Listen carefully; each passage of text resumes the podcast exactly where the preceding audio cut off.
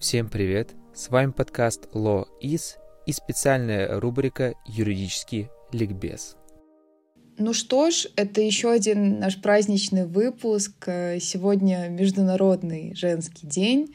Я хочу поздравить всех наших слушательниц с этим праздником и сказать, что женщина девушка — это не только про красоту и нежность, это в первую очередь про огромную силу, которая есть в каждой из нас. И кто-то эту силу в себе раскрыл и активно ее использует в своей жизни, а кто-то только на пути к этому. И поэтому я желаю всем нашим слушательницам, кто не обнаружил эту силу в себе, в скорейшем времени ее найти. Я согласна со всеми словами, которые сказала Гуня. Я тоже поздравляю всех прекрасных слушательниц нашего подкаста. И не только. С 8 марта. И хотела бы сказать, что Международный женский день отмечают а, потому что он знаменует э, социальные, экономические, культурные и политические достижения женщин во всем мире. И я уверена, и даже не надеюсь, а уверена в том, что каждая наша слушательница добьется всего, что угодно в этом мире. И я поздравляю вас с этим праздником. И сегодня наш праздничный женский подкаст без Ярослава а, будет о том, как женщины получили свои основные права.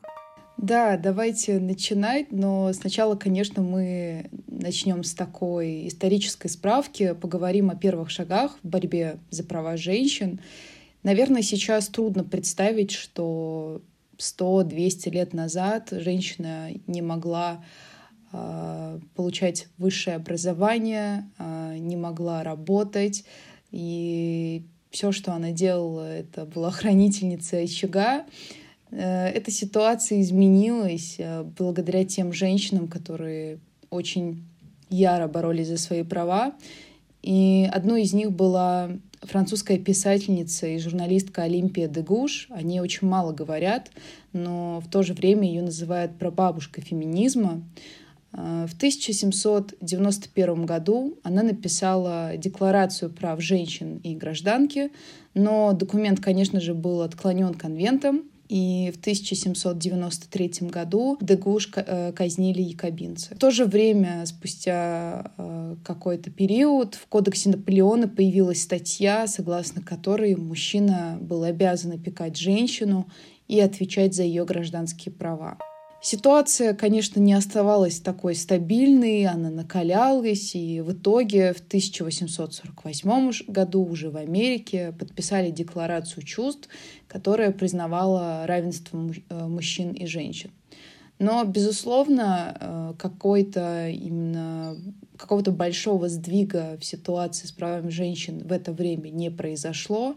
Это были первые шаги, и они были безрезультатны. И, конечно же, это относится и к Российской империи. В это время, в конце XIX века, появляется очень большое количество а, известных а, персон, а, женщин, которые были прародительницами, в том числе феминизма в каком-то смысле в той России. Например, Софья Ковалевская, которая к сожалению, э, не смогла получить высшее образование у себя в стране, и пришлось для этого выехать за границу. Если говорить о том, когда произошли самые глобальные сдвиги в ситуации с правами женщин, то это, конечно же, Первая мировая война. И здесь не столько они произошли именно в самих правах, а именно произошел такой слом э, образа женщины, потому что женщине удалось показать обществу, что она способна работать наравне с мужчинами, что ее интеллектуальное развитие позволяет ей играть значимую роль в общественной жизни. И это все было связано с тем, что мужчины уходили на фронт, и многие женщины отказались от домашнего труда в пользу э, работы на фабрике. То есть все, все производство, оно основывалось на женском труде. При этом, э, конечно, после войны многие потеряли свою работу. Э, война была источником вакансий, а когда она закончилась, ситуация изменилась. Но стоит сказать, что перемены были, и это касается, как я уже сказала, именно вот этого разрушение типичного образа женщины. Здесь можно привести яркий пример. Это возникновение, например, Российской империи на тот момент а, еще не развалившейся женского батальона, а, под э, руководительством Марии Бочкаревой есть э, прекрасный сериал на эту тему, очень советую, очень такой впечатлительный э, сериал об этой женщине, которая возглавляла батальон и он воевал точно так же наравне с мужчинами. Но такой важной переменой стало то, что запрет э, женщинам трудиться э, в каких-либо отрас отраслях стало незаконным. Э, двери, которые были прежде закрыты для образованных женщин из среднего класса, начали медленно открываться. И о том, как они открывались, сейчас нам расскажет Алиса, какие права женщины стали получать. Да, я хочу рассказать про избирательное право, право на образование и трудовое право, потому что это основные права, которые вообще есть у человека.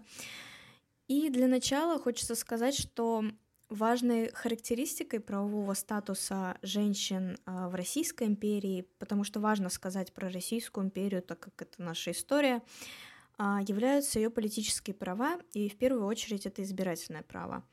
До 1917 года женщины были фактически лишены возможности участвовать в государственном управлении и самоуправлении. И согласно статье 17 положения о земских учреждениях 1864 года, женщины не могли участвовать в земских избирательных собраниях.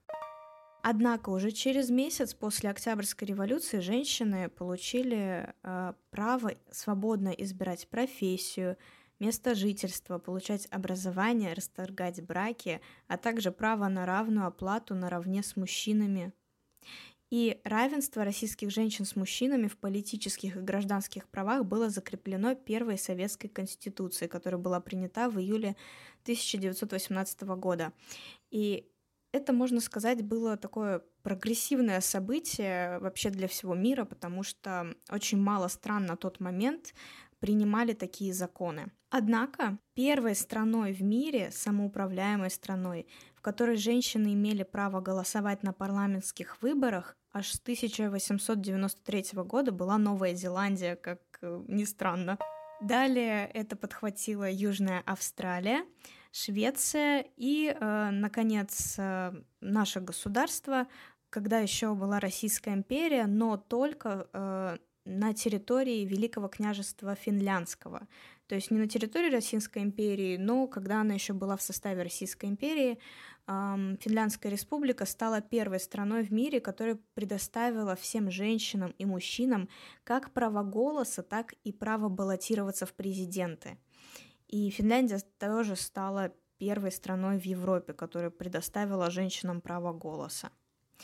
И первой э, в мире женщина, члены парламента, она тоже была избран, избрана именно в Финляндии в следующем году после принятия данного закона.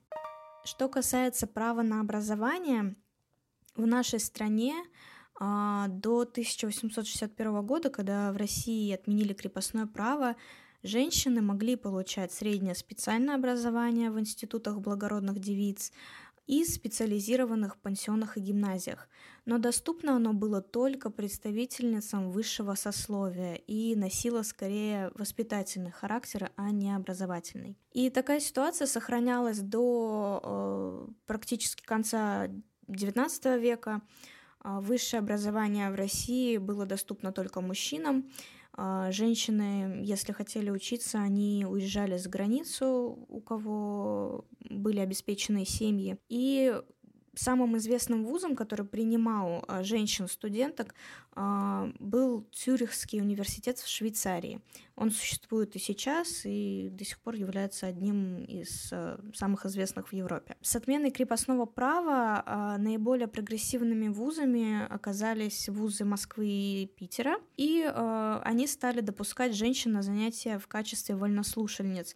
Но, конечно, женщин это не устраивало, и началось общественное движение в защиту женского образования. И тогда в России появились высшие женские курсы. И их основал э, профессор истории Императорского Московского университета.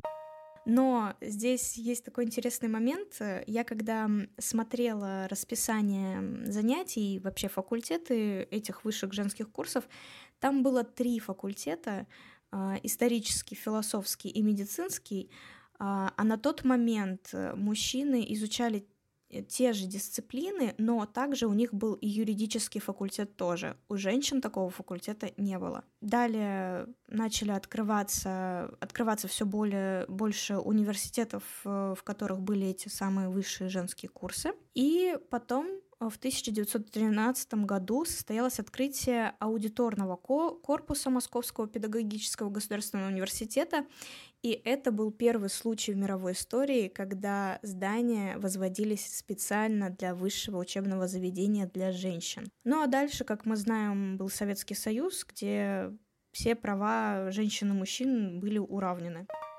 Насчет трудового права в Российской империи законы об охране женского труда и материнства, они практически не издавались. Нигде.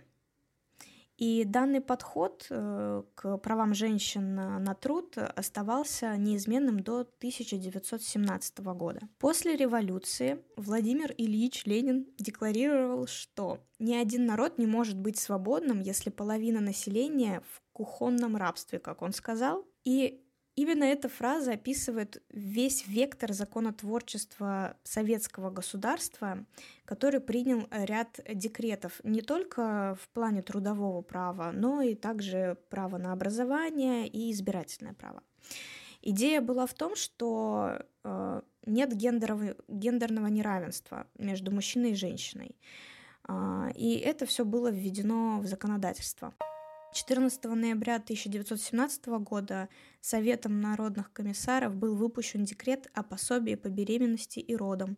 Также Далее был, выпущ... Э, был выпущен декрет в ЦИК о страховании на случай болезни. Были предусмотрены отпуска. На период отпуска женщина обеспечивалась денежным пособием в размере полного заработка. Также я здесь хочу отметить э, насчет международного права. А, что тогда, по тем временам, это были невероятные законы, потому что в Соединенных Штатах Америки а, в аналогичный период времени женщины только боролись за получение избирательного права, и женщины в Америке получили его только в 1920 году. И в большинстве западных стран разработка правовых норм, которая направлена на защиту женского труда, началась только после Второй мировой войны, когда возникла огромная потребность в рабочей силе, и женщинам открылась возможность вакансий, которые всегда получали только мужчины. Таким образом, российское законодательство в данной правовой области имело своего рода фору в развитии, а, например, американки получили неоплачиваемый отпуск по беременности и родам только в 1993 году на уровне федерального закона, и несмотря, несмотря даже на то, что у них было достаточно сильное феминистское движение, в отличие от э, России. Как итог, я хочу сказать, что когда я изучала эту тему, чтобы рассказать вам кратко такой самари э, про права женщин, основные права, э, я увидела, что в нашей стране эти права были получены намного раньше, чем в других странах.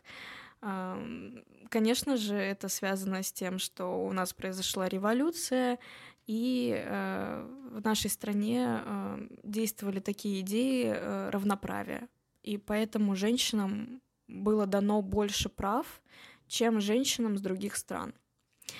И здесь я хочу сказать про женщину, которой мы с Гуней восхищаемся. Невероятная женщина, которая боролась э, за права женщин. И мне кажется, будет очень логично, если мы упомянем ее в этом выпуске. Конечно же, существует много женщин, которые, эм, которые меняют законодательство в, лучшую, э, в лучшее направление для всего мира. Но именно Руда Гинзбург, я хочу сказать про нее. Руда Гинзбург внесла в нашу жизнь э, ту самую борьбу против дискриминации И не только против дискриминации женщин, но и против дискриминации мужчин. Она э, была судьей Верховного суда Соединенных Штатов Америки. И она работала до последнего дня своей жизни. Я, честно, не помню, сколько ей было лет, но где-то за 90, наверное. А, и всю свою жизнь а, она боролась, боролась э, за права всех людей, в особенности женщин. В 1972 году она стала соосновательницей организации по защите прав женщин Women's Rights Project — при Американском союзе защиты гражданских прав. В том же году она устроилась преподавателем в юридическую школу Колумбийского университета и стала там первой женщиной на этом посту. Она вообще во многом была первой. Потом Гинзбург стала защищать в суде других женщин, которые подвергались дискриминации по признаку пола. Кстати, если хотите посмотреть э, побольше про нее, можете посмотреть фильм по половому признаку. Там полная история э, того, как Рут Гинзбург стала одной из самых известных женщин в юриспруденции. Когда она боролась за права женщин, она столкнулась с такой ситуацией, что Судьи неохотно принимают э, э, решения, когда дело касается женщин, когда дело касается дискриминации женщин э, в трудовом праве или в налоговом. И тогда она поняла, что нужно посмотреть на эту ситуацию с другой стороны. И она начала защищать мужчин, когда были дела по, про дискриминацию мужчин в налоговом праве или в трудовом праве.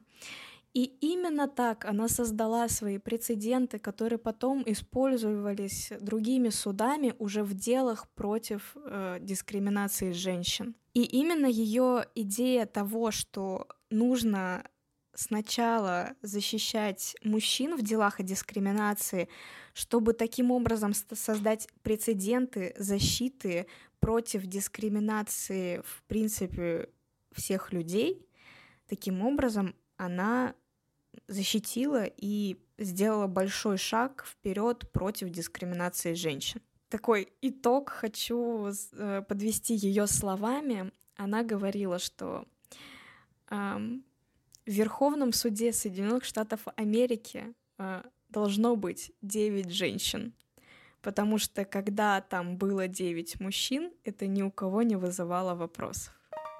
На этом все, друзья. Мы в этом выпуске упомянули очень большое количество женщин, благодаря которым мы имеем те права, которые мы имеем сейчас. Под мы я имею в виду женщины, девушки.